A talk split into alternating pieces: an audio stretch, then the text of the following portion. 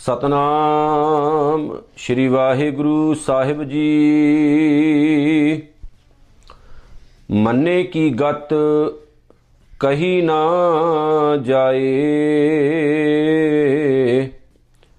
ਜੇ ਕੋ ਕਹੈ ਪਿਛੈ ਪਛਤਾਏ। ਕਾਗਦ ਕਲਮ ਨਾ ਲਿਖਨ ਹਾਰ ਮੰਨੇ ਕਾ ਬਹਿ ਕਰਨ ਵਿਚਾਰ। ਐਸਾ ਨਾਮ ਨਿਰੰਜਨ ਹੋਏ, ਜੇ ਕੋ ਮਨ ਜਾਣੈ ਮਨ ਕੋਏ। ਐਸਾ ਨਾਮ ਨਿਰੰਜਨ ਹੋਏ। ਜੇ ਕੋ ਮਨ ਜਾਣੈ, ਮਨ ਕੋਏ। ਸਾਹਿਬ ਸਤਿਗੁਰੂ, ਸ੍ਰੀ ਗੁਰੂ ਗ੍ਰੰਥ ਸਾਹਿਬ ਜੀ ਮਹਾਰਾਜ ਸੱਚੇ ਪਾਤਸ਼ਾਹ, ਜਿਨ੍ਹਾਂ ਦੀ ਪਾਵਨ ਪਵਿੱਤਰ ਬਾਣੀ ਦਾ ਓਟ ਆਸਰਾ ਲੈ ਕੇ ਅਸੀਂ ਸਾਰੇ ਆਪਣੇ ਜੀਵਨ ਦੀ ਹਰ ਇੱਕ ਘੜੀ ਨੂੰ ਬਤੀਤ ਕਰਦੇ ਹਾਂ ਅਤੇ ਸ੍ਰੀ ਗੁਰੂ ਗ੍ਰੰਥ ਸਾਹਿਬ ਸੱਚੇ ਪਾਤਸ਼ਾਹ ਜੀ ਦੀ ਪਾਵਨ ਬਾਣੀ ਦੀ ਰੌਸ਼ਨੀ ਦੇ ਵਿੱਚ ਹਰ ਸਿੱਖ ਜ਼ਿੰਦਗੀ ਦਾ ਹਰ ਇੱਕ ਕਰਮ ਕਰਕੇ ਖੁਸ਼ੀ ਮਹਿਸੂਸ ਕਰਦਾ ਹੈ। ਆਓ ਸਤਿਗੁਰੂ ਗੁਰੂ ਗ੍ਰੰਥ ਸਾਹਿਬ ਜੀ ਨੂੰ ਹਾਜ਼ਰ ਨਾਜ਼ਰ ਜਾਣਦੇ ਹਾਂ। ਕਲਗੀਆਂ ਵਾਲੇ ਸੱਚੇ ਪਾਤਸ਼ਾਹ ਜੀ ਦੀ ਪਾਵਨ ਫਤਿਹ ਦੇ ਨਾਲ ਸਾਂਝ ਪਾਈਏ। ਪਿਆਰ ਸਤਿਕਾਰ ਨਾਲ ਸਾਰੇ ਆਖੋ ਜੀ, ਵਾਹਿਗੁਰੂ ਜੀ ਕਾ ਖਾਲਸਾ, ਵਾਹਿਗੁਰੂ ਜੀ ਕੀ ਫਤਿਹ। ਧੰਨ ਗੁਰੂ ਨਾਨਕ ਸਾਹਿਬ ਸੱਚੇ ਪਾਤਸ਼ਾਹ ਜੀ ਜਪਜੀ ਸਾਹਿਬ ਦੀ 12ਵੀਂ ਪੌੜੀ, ਜਿਹਦੇ ਵਿੱਚ ਗੁਰੂ ਨਾਨਕ ਸਾਹਿਬ ਜੀ ਨੇ ਅੱਜ ਤੋਂ ਮੰਨਣ ਦੀ ਗੱਲ ਕੀਤੀ ਹੈ। ਜਿਵੇਂ ਪਿਛਲੇ ਦਿਨਾਂ ਦੇ ਵਿੱਚ ਕੁਝ ਵੀਡੀਓ ਅਸੀਂ ਸੁਣਨ ਦੀਆਂ ਪੌੜੀਆਂ ਦੇ ਉੱਤੇ ਤਿਆਰ ਕੀਤੀਆਂ ਸਨ। ਜਦੋਂ ਸੁਣਨ ਦੀਆਂ ਚਾਰ ਪੌੜੀਆਂ ਕੰਪਲੀਟ ਹੁੰਦੀਆਂ ਨੇ, ਤਾਂ ਉਹਦੇ ਤੋਂ ਬਾਅਦ ਮੰਨਣ ਦੀ ਗੱਲ ਸਤਿਗੁਰੂ ਜੀ ਸਟਾਰਟ ਕਰ ਦਿੰਦੇ ਨੇ। ਮੰਨਣ ਦੀ ਗੱਲ ਤੋਂ ਪਹਿਲੀ ਜਿਹੜੀ ਪੌੜੀ ਹੈ ਸਤਿਗੁਰੂ ਜੀ ਦੀ, ਜਿਹਦੀ ਕੀ ਵਿਚਾਰ ਅੱਜ ਅਸੀਂ ਕਰਨੀ ਹੈ 12ਵੀਂ ਪੌੜੀ ਹੈ ਜਪਜੀ ਸਾਹਿਬ ਦੀ ਇਸ ਪਾਵਨ ਪੌੜੀ ਦੇ ਵਿੱਚ ਸਤਿਗੁਰੂ ਜੀ ਬੜੀ ਕਮਾਲ ਦੀ ਇੱਕ ਗੱਲ ਕਰਦੇ ਨੇ, ਕਹਿੰਦੇ ਨੇ, ਮੰਨੇ ਕੀ ਗਤ, ਕਹੀ ਨਾ ਜਾਏ। ਕਿਦੀ ਆਤਮਿਕ ਅਵਸਥਾ ਬਿਆਨ ਨਹੀਂ ਕੀਤੀ ਜਾ ਸਕਦੀ, ਜਿਨੇ ਪਰਮਾਤਮਾ ਦੇ ਨਾਮ ਦੇ ਵਿੱਚ ਆਪਣਾ ਯਕੀਨ ਪੱਕਾ ਕਰ ਲਿਆ ਹੈ। ਜਿਹਦਾ ਦ੍ਰਿੜ ਨਿਸ਼ਚਾ ਪਰਮਾਤਮਾ ਦੇ ਉੱਤੇ ਹੋ ਗਿਆ ਹੈ, ਉਸ ਇਨਸਾਨ ਦੀ, ਉਸ ਰੱਬ ਦੇ ਪਿਆਰੇ ਦੀ ਜਿਹੜੀ ਆਤਮਿਕ ਅਵਸਥਾ ਹੈ, ਜਿਹੜਾ ਉਹਦਾ ਅੰਦਰਲਾ ਜੀਵਨ ਹੈ, ਉਹਨੂੰ ਕੋਈ ਇਨਸਾਨ ਜ਼ੁਬਾਨ ਦੇ ਨਾਲ ਕਥਨ ਨਹੀਂ ਕਰ ਸਕਦਾ। ਤੇ ਸਤਿਗੁਰੂ ਗੁਰੂ ਨਾਨਕ ਸਾਹਿਬ ਜੀ ਕਹਿੰਦੇ ਨੇ, ਜੇ ਕੋ ਕਹੈ, ਪਿਛੇ ਪਛਤਾਏ, ਤੇ ਜੇਕਰ ਕੋਈ ਉਸ ਇਨਸਾਨ ਦੀ ਆਤਮਿਕ ਅਵਸਥਾ ਨੂੰ ਦੱਸਣ ਦਾ ਯਤਨ ਵੀ ਕਰਦਾ ਹੈ, ਤੇ ਸਤਿਗੁਰੂ ਜੀ ਇਹ ਵੀ ਗੱਲ ਕਹਿੰਦੇ ਨੇ ਕਿ ਉਹਨੂੰ ਪਿਛੇ ਪਛਤਾਵਾ ਹੀ ਹੱਥ ਵਿੱਚ ਆਉਂਦਾ ਹੈ। ਉਹ ਇਨਸਾਨ ਨੂੰ ਇਸ ਗੱਲ ਦੀ ਸਮਝ ਲੱਗ ਜਾਂਦੀ ਹੈ ਵੀ ਉਸ ਅਵਸਥਾ ਦਾ ਬਿਆਨ ਕਰਨਾ ਬਹੁਤ ਔਖਾ ਹੈ। ਜਿਹੜੀ ਅਵਸਥਾ ਦੇ ਵਿੱਚ ਉਹ ਗੁਰਮੁਖ ਪਹੁੰਚ ਚੁੱਕਾ ਹੈ, ਜਿਹਦੀਆਂ ਗੱਲਾਂ ਮੈਂ ਕਰ ਰਿਹਾ ਕਿਉਂਕਿ ਉਸ ਅਵਸਥਾ ਤੱਕ ਪਹੁੰਚਣਾ ਪੈਂਦਾ ਹੈ, ਫਿਰ ਜਾ ਕੇ ਪਤਾ ਲੱਗਦਾ ਹੈ ਤੇ ਨਾ ਕੋਈ ਇਨਸਾਨ ਉਸ ਅਵਸਥਾ ਦਾ ਬਿਆਨ ਕਰ ਸਕਦਾ ਹੈ ਤੇ ਨਾ ਕੋਈ ਇਨਸਾਨ ਉਸ ਅਵਸਥਾ ਦੇ ਬਾਰੇ ਆਪਣੀ ਜ਼ੁਬਾਨ ਤੋਂ ਦੱਸ ਸਕਦਾ ਹੈ। ਉਹ ਕਿਹੜੀ ਅਵਸਥਾ ਹੈ ਜਿਹਨੂੰ ਗੁਰਬਾਣੀ ਦੇ ਵਿੱਚ ਸਤਿਗੁਰੂ ਜੀ ਨੇ ਮੰਨਣ ਦਾ ਨਾਮ ਦਿੱਤਾ ਹੈ ਵੀ ਜਿਹਨੇ ਮੰਨ ਲਿਆ, ਉਹਦੀ ਆਤਮਿਕ ਅਵਸਥਾ ਦੱਸੀ ਨਹੀਂ ਜਾ ਸਕਦੀ। ਤਨ ਬਾਬਾ ਕਬੀਰ ਸਾਹਿਬ ਜੀ ਦਾ ਜਦੋਂ ਆਪਾਂ ਇਲਾਹੀ ਕਲਾਮ ਪੜ੍ਹਦੇ ਹਾਂ ਨਾ, ਤੇ ਬਾਬਾ ਕਬੀਰ ਸਾਹਿਬ ਜੀ ਆਪਣੇ ਪਾਵਨ ਸ਼ਲੋਕਾਂ ਦੇ ਵਿੱਚ ਜਿਹੜੇ ਗੁਰੂ ਗ੍ਰੰਥ ਸਾਹਿਬ ਦੇ ਵਿੱਚ ਦਰਜ ਨੇ ਉਹਨਾਂ ਪਾਵਨ ਸ਼ਲੋਕਾਂ ਦੇ ਵਿੱਚ ਬੜੀਆਂ ਕਮਾਲ ਦੀਆਂ ਕੁਝ ਗੱਲਾਂ ਸਾਡੇ ਸਾਹਮਣੇ ਰੱਖਦੇ ਨੇ। ਪਹਿਲੀ ਗੱਲ ਤਾਂ ਮੈਂ ਇੱਕ ਉਦਾਹਰਨ ਉਹਨਾਂ ਦੀ ਪਾਵਨ ਬਾਣੀ ਵਿੱਚੋਂ ਦਵਾਂ। ਇੱਕ ਜਗ੍ਹਾ ਤੇ ਬਾਬਾ ਕਬੀਰ ਸਾਹਿਬ ਨੇ ਸ਼ਬਦ ਵਰਤਿਆ ਕਹਿੰਦੇ ਨੇ ਹਲਦੀ ਤੇ ਚੂਨਾ। ਜਦੋਂ ਦੋਨਾਂ ਨੂੰ ਇਕੱਠਿਆਂ ਘੋਲਿਆ ਜਾਏ ਨਾ, ਤੇ ਹਲਦੀ ਆਪਣਾ ਪੀਲਾਪਣ ਛੱਡ ਦਿੰਦੀ ਹੈ ਤੇ ਜਿਹੜਾ ਚੂਨਾ ਹੈ, ਉਹ ਆਪਣਾ ਚਿੱਟਾਪਣ ਛੱਡ ਦਿੰਦਾ ਹੈ। ਚੂਨੇ ਦਾ ਰੰਗ ਚਿੱਟਾ ਹੁੰਦਾ ਹੈ ਤੇ ਹਲਦੀ ਦਾ ਰੰਗ ਪੀਲਾ ਹੁੰਦਾ ਹੈ। ਕਿਉਂਕਿ ਜਦੋਂ ਹਲਦੀ ਅਤੇ ਚੂਨੇ ਨੂੰ ਇਕੱਠਾ ਮਿਲਿਆ ਜਾਏ ਤੇ ਹਲਦੀ ਦਾ ਪੀਲਾਪਣ ਖਤਮ ਹੋ ਜਾਂਦਾ ਹੈ, ਚੂਨੇ ਦੀ ਚਟਿਆਈ ਖਤਮ ਹੋ ਜਾਂਦੀ ਹੈ, ਪਰ ਦੋਨਾਂ ਨੂੰ ਜਦੋਂ ਮਿਕਸ ਕੀਤਾ ਜਾਂਦਾ ਹੈ ਤੇ ਵਿੱਚੋਂ ਇੱਕ ਵੱਖਰਾ ਹੀ ਰੰਗ ਪੈਦਾ ਹੁੰਦਾ ਹੈ ਤੇ ਉਸ ਰੰਗ ਨੂੰ ਲਾਲ ਆਖਿਆ ਜਾਂਦਾ ਹੈ, ਉਹ ਲਾਲ ਰੰਗ ਹੁੰਦਾ ਹੈ। ਬਾਬਾ ਕਬੀਰ ਸਾਹਿਬ ਨੇ ਕਿਹਾ, ਕਹਿੰਦੇ ਜਦੋਂ ਕੋਈ ਇਨਸਾਨ ਪਰਮਾਤਮਾ ਦੇ ਵਿੱਚ ਮਿਲ ਜਾਂਦਾ ਹੈ ਨਾ, ਤੇ ਉਸ ਇਨਸਾਨ ਦੀ ਪਹਿਲੀ ਪਹਿਚਾਣ ਖਤਮ ਹੋ ਜਾਂਦੀ ਹੈ, ਭਾਵੇਂ ਉਹ ਉੱਚੀ ਜਾਤ ਦਾ ਹੋਵੇ, ਤਾਂ ਉੱਚੀ ਜਾਤ ਦਾ ਹੰਕਾਰ ਖਤਮ ਹੋ ਜਾਂਦਾ ਹੈ। ਜੇਕਰ ਉਹ ਉਹਨੂੰ ਦੁਨੀਆ ਦੇ ਲੋਕ ਨੀਵੀਂ ਜਾਤ ਦਾ ਕਹਿੰਦੇ ਨੇ, ਤਾਂ ਉਸ ਇਨਸਾਨ ਦਾ ਨੀਵੀਂ ਜਾਤ ਵਾਲਾ ਜਿਹੜਾ ਉਹਦੀ ਘਿਰਨਾ ਅੰਦਰ ਹੁੰਦੀ ਹੈ ਨਾ ਵੀ ਮੈਂ ਨੀਵੀਂ ਜਾਤ ਵਾਲਾ ਜਿਹੜਾ ਉਹ ਇੱਕ ਆਪਣੇ ਮਨ ਵਿੱਚ ਵਿਚਾਰ ਬਣਾ ਲੈਂਦਾ ਵੀ ਮੈਂ ਨੀਵੀਂ ਜਾਤ ਵਾਲਾ ਹਾਂ। ਤੇ ਬਾਬਾ ਕਬੀਰ ਸਾਹਿਬ ਜੀ ਕਹਿੰਦੇ ਨੇ, ਉਹ ਵੀ ਉਹਦੇ ਅੰਦਰੋਂ ਹੀਨ ਭਾਵਨਾ ਖਤਮ ਹੋ ਜਾਂਦੀ। ਬਾਬਾ ਕਬੀਰ ਸਾਹਿਬ ਜੀ ਕਹਿੰਦੇ ਨੇ ਕਿ ਉੱਚੀ ਜਾਤ ਵਾਲਾ ਜੇਕਰ ਕੋਈ ਇਨਸਾਨ ਹੈ ਤੇ ਵਾਹਿਗੁਰੂ ਉਹਦਾ ਮਾਣ ਖਤਮ ਕਰ ਦਿੰਦਾ ਹੈ, ਉਹਦਾ ਮਾਣ ਭਾਵ ਉਹਦੇ ਹੰਕਾਰ ਦਾ ਰੰਗ ਵੀ ਖਤਮ ਕਰ ਦਿੰਦਾ ਹੈ। ਤੇ ਜੇਕਰ ਕੋਈ ਨੀਵੀਂ ਜਾਤ ਵਾਲਾ ਜਿਹਨੂੰ ਲੋਕ ਕਹਿੰਦੇ ਨੇ ਤੇ ਉਹਦੇ ਅੰਦਰ ਜਿਹੜੀ ਹੀਨ ਭਾਵਨਾ ਹੁੰਦੀ ਹੈ ਨਾ, ਵਾਹਿਗੁਰੂ ਉਹ ਵੀ ਖਤਮ ਕਰ ਦਿੰਦਾ ਹੈ। ਪਿਛਲੀ ਜਾਤ ਪਾਤ ਕੁੱਲ ਉਹਦੇ ਵਿਚਾਰ, ਉਹਦੀ ਕਰਨੀ ਸਾਰੀ ਖਤਮ ਕਰਕੇ ਤੇ ਵਾਹਿਗੁਰੂ ਉਹਨੂੰ ਆਪਣਾ ਰੂਪ ਦੇ ਦਿੰਦਾ ਹੈ, ਆਪਣੇ ਨਾਲ ਮਿਲਾ ਲੈਂਦਾ ਹੈ। ਤੇ ਜਿਹਨੂੰ ਪ੍ਰਮਾਤਮਾ ਆਪਣੇ ਵਰਗਾ ਬਣਾ ਲਏ, ਫਿਰ ਉਹ ਪ੍ਰਮਾਤਮਾ ਵਰਗਾ ਹੀ ਹੋ ਜਾਂਦਾ ਹੈ। ਜਿਵੇਂ ਬਾਬਾ ਕਬੀਰ ਸਾਹਿਬ ਨੇ ਇੱਕ ਜਗ੍ਹਾ ਤੇ ਆਖਿਆ, ਕਹਿੰਦੇ ਨੇ, ਕਹੋ ਕਬੀਰ ਗੂੰਗੇ ਗੁੜ ਖਾਇਆ, ਪੂਛੇ ਤੇ ਕਿਆ ਕਹੀਆ ਜਿਵੇਂ ਕਿਸੇ ਗੂੰਗੇ ਨੂੰ ਗੁੜ ਖਵਾਇਆ ਜਾਏ, ਤਾਂ ਖਵਾਉਣ ਤੋਂ ਬਾਅਦ ਉਹਦਾ ਸਵਾਦ ਗੂੰਗਾ ਬਿਆਨ ਨਹੀਂ ਨਾ ਕਰ ਸਕਦਾ। ਇਸੇ ਤਰ੍ਹਾਂ ਰੱਬ ਦੇ ਆ ਪਿਆਰਿਆ, ਜਦੋਂ ਕੋਈ ਇਨਸਾਨ ਰੱਬ ਦੇ ਵਿੱਚ ਮਿਲ ਜਾਂਦਾ ਹੈ ਓਤ-ਪੋਤ ਹੋ ਜਾਂਦਾ ਹੈ, ਰੱਬ ਵਰਗਾ ਹੋ ਜਾਂਦਾ ਹੈ, ਤਾਂ ਫਿਰ ਉਹਦੀ ਆਤਮਿਕ ਅਵਸਥਾ ਨੂੰ ਦੁਨੀਆ ਦਾ ਕੋਈ ਸ਼ਖਸ, ਦੁਨੀਆ ਦਾ ਕੋਈ ਬੰਦਾ ਬਿਆਨ ਨਹੀਂ ਕਰ ਸਕਦਾ। ਇੱਥੇ ਮੈਂ ਗੁਰਬਾਣੀ ਦੀ ਇੱਕ ਹੋਰ ਤੁਹਾਡੇ ਸਾਹਮਣੇ ਐਗਜ਼ਾਮਪਲ ਰੱਖ ਦਵਾਂ। ਸਤਿਗੁਰੂ ਨੇ ਇੱਕ ਹੋਰ ਜਗ੍ਹਾ ਤੇ ਬੜੀ ਕਮਾਲ ਦੀ ਗੱਲ ਆਖੀ, ਕਹਿੰਦੇ ਨੇ, ਜਿਸ ਤਰ੍ਹਾਂ ਸੂਰਜ ਉਹਦੇ ਵਿੱਚੋਂ ਕਿਰਨਾਂ ਨਿਕਲਦੀਆਂ ਨੇ, ਰੌਸ਼ਨੀ ਦੀਆਂ। ਸੂਰਜ ਕਿਰਨ ਮਿਲੇ, ਜਲ ਕਾ ਜਲ ਹੁਆ ਰਾਮ, ਸੂਰਜ ਤੇ ਸੂਰਜ ਦੀਆਂ ਕਿਰਨਾਂ ਵੱਖਰੀਆਂ ਨਹੀਂ ਹੁੰਦੀਆਂ। ਆਉਂਦੀਆਂ ਨੇ, ਫਿਰ ਉਹਦੇ ਵਿੱਚ ਸਮਾ ਜਾਂਦੀਆਂ ਨੇ। ਜਲ ਕਾ ਜਲ ਹੁਆ ਰਾਮ, ਪਾਣੀ ਤੇ ਪਾਣੀ ਦੀਆਂ ਲਹਿਰਾਂ ਵੱਖਰੀਆਂ ਨਹੀਂ ਹੁੰਦੀਆਂ। ਜੋਤੀ, ਜੋਤ ਰਲੀ, ਇਸੇ ਤਰ੍ਹਾਂ ਆਤਮਾ ਤੇ ਪ੍ਰਮਾਤਮਾ 'ਚ ਕੋਈ ਫ਼ਰਕ ਨਹੀਂ ਹੈ। ਇਨਸਾਨ ਰੱਬ ਦਾ ਹੀ ਰੂਪ ਹੈ, ਪ੍ਰਮਾਤਮਾ ਤੋਂ ਹੀ ਪੈਦਾ ਹੋਇਆ ਹੈ। ਪਰ ਹਉਮੈ ਹੰਕਾਰ ਤੇ ਮਾੜੀਆਂ ਵਿਚਾਰਾਂ ਦੇ ਕਾਰਨ ਇਨਸਾਨ ਰੱਬ ਤੋਂ ਦੂਰ ਹੋ ਗਿਆ। ਸੂਰਜ ਕਿਰਨ ਮਿਲੇ, ਜਲ ਕਾ ਜਲ ਹੁਆ, ਰਾਮ ਜੋਤੀ ਜੋਤ ਰਲੀ ਸੰਪੂਰਨ ਥੀ ਆਰਾਮ ਸੰਪੂਰਨਤਾ ਉੱਥੇ ਜਾ ਕੇ ਬਣਦੀ ਹੈ, ਜਦੋਂ ਇੱਕ ਮਿਕਤਾ ਹੋ ਜਾਏ ਪ੍ਰਮਾਤਮਾ ਦੇ ਵਿੱਚ। ਯਾਦ ਰੱਖਿਓ, ਜਦੋਂ ਤੱਕ ਸਾਡੇ ਵਿਚਾਰਕ ਮਤ ਭੇਦ ਨੇ ਗੁਰੂ ਦੇ ਨਾਲ, ਅਸੀਂ ਗੁਰੂ ਦੇ ਵਿੱਚ ਸਮਾ ਨਹੀਂ ਸਕਦੇ। ਧੰਨ ਬਾਬਾ ਬੁੱਢਾ ਸਾਹਿਬ ਵਰਗੀ ਮਹਾਨ ਸ਼ਖਸੀਅਤਾਂ। ਉਹਨਾਂ ਦੀ ਗੱਲ ਆਪਾਂ ਕਵਾਂਗੇ ਵੀ ਉਹਨਾਂ ਨੇ ਮੰਨ ਲਿਆ ਸੀ ਪ੍ਰਮਾਤਮਾ ਦੇ ਨਾਮ ਨੂੰ। ਉਹ ਗੁਰੂ ਨਾਨਕ ਦਾ ਰੂਪ ਹੋ ਗਏ ਇੱਕ ਮਿਕ ਹੋ ਗਏ। ਅਸੀਂ ਉਹਨਾਂ ਵਰਗੇ ਬਣ ਨਹੀਂ ਸਕਦੇ ਆ ਤੇ ਨਾ ਕੋਈ ਸਿੱਖ ਬੰਦਾ ਯਤਨ ਕਰਦਾ ਹੀ ਹੈ। ਕਿਉਂਕਿ ਅਸੀਂ ਬਹੁਤ ਦੂਰ ਆ ਆਪਣੇ ਸਤਿਗੁਰੂ ਤੋਂ, ਬਾਣੀ ਤੋਂ ਬਹੁਤ ਦੂਰ ਆ ਧੰਨ ਨੇ ਬਾਬਾ ਬੁੱਢਾ ਸਾਹਿਬ ਵਰਗੀਆਂ ਮਹਾਨ ਸ਼ਖਸੀਅਤਾਂ, ਧੰਨ ਨੇ ਭਾਈ ਗੁਰਦਾਸ ਸਾਹਿਬ ਵਰਗੀਆਂ ਮਹਾਨ ਸ਼ਖਸੀਅਤਾਂ ਆਪਣਾ ਜੀਵਨ ਹੀ ਗੁਰੂ ਦੇ ਲੇਖੇ ਲਾ ਦਿੱਤਾ ਪੂਰਾ ਦਾ ਪੂਰਾ। ਤੇ ਜੇਕਰ ਕੋਈ ਇਨਸਾਨ ਇਹਨਾਂ ਦਾ ਬਿਆਨ ਕਰਨ ਦਾ ਯਤਨ ਕਰੇ, ਇਹਨਾਂ ਦੀ ਆਤਮਿਕ ਅਵਸਥਾ ਤੇ ਨਹੀਂ ਕਰ ਸਕਦਾ, ਕਿਉਂਕਿ ਉਹ ਗੁਰੂ ਵਰਗੇ ਹੀ ਹੋ ਚੁੱਕੇ ਸਨ, ਓਤ-ਪੋਤ ਹੋ ਚੁੱਕੇ ਸਨ ਗੁਰੂ ਦੇ ਨਾਲ। ਬਾਬਾ ਕਬੀਰ ਸਾਹਿਬ ਦੀ ਇੱਕ ਹੋਰ ਗੱਲ ਮੈਂ ਤੁਹਾਡੇ ਨਾਲ ਸ਼ੇਅਰ ਕਰਨੀ ਚਾਹੁੰਦਾ ਹਾਂ। ਹੁਣ ਉੱਥੇ ਬਾਬਾ ਕਬੀਰ ਸਾਹਿਬ ਨੇ ਬੜੀਆਂ ਕਮਾਲ ਦੀਆਂ ਗੱਲਾਂ ਆਖੀਆਂ, ਜਿਵੇਂ ਗੁਰੂ ਨਾਨਕ ਸਾਹਿਬ ਨੇ ਕਿਹਾ ਨਾ ਵੀ ਮੰਨੇ ਕੀ ਗੱਤ ਕਹੀ ਨਾ ਜਾਏ। ਜਿਸ ਬੰਦੇ ਨੇ ਪ੍ਰਮਾਤਮਾ ਦੇ ਨਾਮ ਨੂੰ ਆਪਣੇ ਅੰਦਰ ਵਸਾ ਲਿਆ ਤੇ ਰੱਬ ਦੇ ਨਾਮ ਤੇ ਯਕੀਨ ਕਰ ਲਿਆ, ਜਿਹੜੇ ਇਨਸਾਨ ਦੀ ਆਤਮਿਕ ਉੱਚਤਾ ਪ੍ਰਮਾਤਮਾ ਵਰਗੀ ਬਣ ਗਈ ਸਤਿਗੁਰੂ ਗੁਰੂ ਨਾਨਕ ਸਾਹਿਬ ਜੀ ਕਹਿੰਦੇ ਨੇ, ਉਸ ਬੰਦੇ ਦੀ ਆਤਮਿਕ ਅਵਸਥਾ ਨੂੰ ਬਿਆਨ ਨਹੀਂ ਕੀਤਾ ਜਾ ਸਕਦਾ, ਪਰ ਆਪਾਂ ਕੀ ਕਰਨਾ ਹੈ ਕਿ ਪ੍ਰਮਾਤਮਾ ਵਰਗੇ ਬੰਨਣਾ ਹੈ ਅਸੀਂ। ਪ੍ਰਮਾਤਮਾ ਦੇ ਵਿੱਚ ਆਪਣੀ ਜੋਤ ਨੂੰ ਅਭੇਦ ਕਰਨਾ ਹੈ ਅਸੀਂ। ਅਸੀਂ ਆਪਣੇ ਮਤਭੇਦ ਛੱਡਣੇ ਨੇ, ਅਸੀਂ ਆਪਣੇ ਜੀਵਨ ਦੀਆਂ ਖਾਮੀਆਂ ਦੂਰ ਕਰਨੀਆਂ ਨੇ, ਅਸੀਂ ਕਾਮ, ਕ੍ਰੋਧ, ਲੋਭ, ਮੋਹ, ਹੰਕਾਰ ਦੇ ਅਸਰ ਤੋਂ ਦੂਰ ਰਹਿਣਾ ਹੈ ਅਸੀਂ ਆਪਣੇ ਜੀਵਨ ਵਿੱਚੋਂ ਈਰਖਾ ਦੂਰ ਕਰਨੀ ਹੈ, ਨਿੰਦਾ ਦੂਰ ਕਰਨੀ ਹੈ, ਬੁਰਾਈ ਦੂਰ ਕਰਨੀ ਹੈ ਤੇ ਸੱਚ ਬੋਲਣ ਵਾਲਾ ਸੁਭਾਅ ਪੈਦਾ ਕਰਨਾ ਹੈ। ਤੇ ਭਾਈ ਸਾਹਿਬ, ਆਪਣੀ ਇੱਕ ਰਚਨਾ ਦੇ ਵਿੱਚ ਭਾਈ ਗੁਰਦਾਸ ਸਾਹਿਬ ਕਹਿੰਦੇ ਨੇ ਕਿ ਜਿਸ ਤਰ੍ਹਾਂ ਅੱਗ ਚੁੱਲ੍ਹੇ ਦੇ ਕੰਟਰੋਲ 'ਚ ਰਹੇ, ਤਾਂ ਉਥੋਂ ਲੰਗਰ ਤਿਆਰ ਹੁੰਦਾ ਹੈ। ਪਰ ਜੇ ਅੱਗ ਚੁੱਲ੍ਹੇ ਦੇ ਕੰਟਰੋਲ ਤੋਂ ਬਾਹਰ ਹੋ ਜਾਏ, ਤੇ ਉਹੀ ਅੱਗ ਪਰਿਵਾਰ ਦੇ ਪਰਿਵਾਰ ਸਾੜ ਦਿੰਦੀ ਹੈ ਘਰ ਕਈ ਸਾੜ ਕੇ ਸੁਆ ਕਰ ਦਿੰਦੀ ਹੈ। ਗੁਰਮੁਖੋ, ਇਸੇ ਤਰ੍ਹਾਂ ਸਾਡੀਆਂ ਇਸ਼ਾਵਾਂ ਨੇ। ਜੇ ਉਹ ਕੰਟਰੋਲ 'ਚ ਰਹਿਣ, ਤਾਂ ਉਹ ਜੀਵਨ ਸੋਹਣਾ ਬਣਾਉਂਦੀਆਂ ਨੇ। ਪਰ ਜੇ ਇਸ਼ਾਵਾਂ ਸਾਡੀਆਂ ਕੰਟਰੋਲ ਤੋਂ ਬਾਹਰ ਹੋ ਜਾਣ, ਤੇ ਉਹੀ ਇਸ਼ਾਵਾਂ ਸਾਡਾ ਜੀਵਨ ਬਰਬਾਦ ਵੀ ਕਰ ਦਿੰਦੀਆਂ ਨੇ।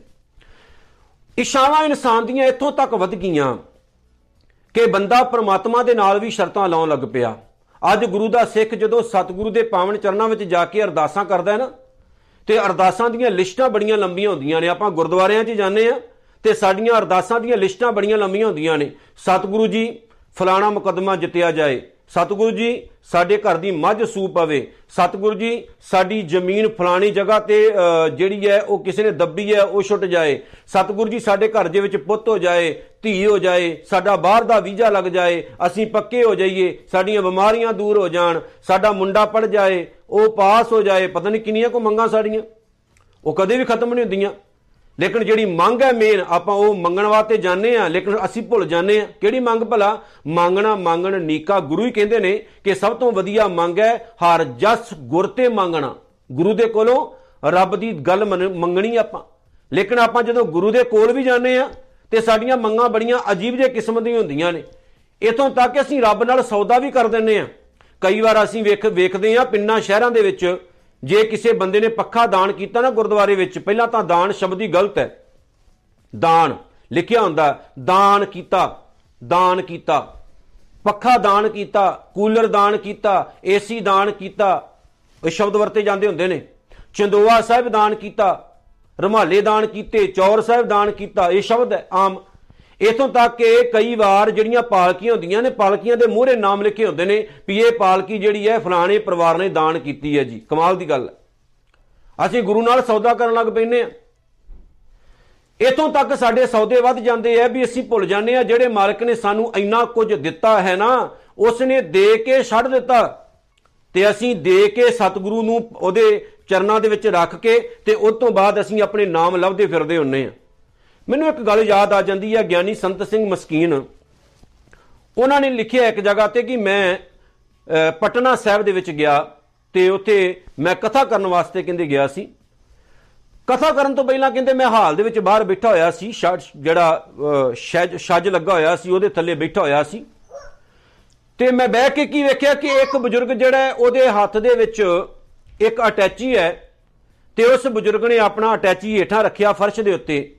ਤੇ ਉਹਦੇ ਤੋਂ ਬਾਅਦ ਉਹਨੇ ਕੀ ਕੀਤਾ ਬਜ਼ੁਰਗ ਨੇ ਕਿ ਹੇਠਾਂ ਦੋਨੋਂ ਗੋਡੇ ਜਿਹੜੇ ਸੀ ਉਹ ਮੂਧੇ ਮਾਰੇ ਤੇ ਦੋਨੋਂ ਗੋਡੇ ਮੂਧੇ ਮਾਰ ਕੇ ਤੇ ਕੁਝ ਲੱਗਣ ਲੱਭਣ ਲੱਗ ਪਿਆ ਤੇ ਉਸ ਬਜ਼ੁਰਗ ਨੇ ਅਣਕਾਂ ਲਾਈਆਂ ਹੋਈਆਂ ਸਨ ਮੋٹے-ਮੋٹے ਸ਼ੀਸ਼ਿਆਂ ਦੀਆਂ।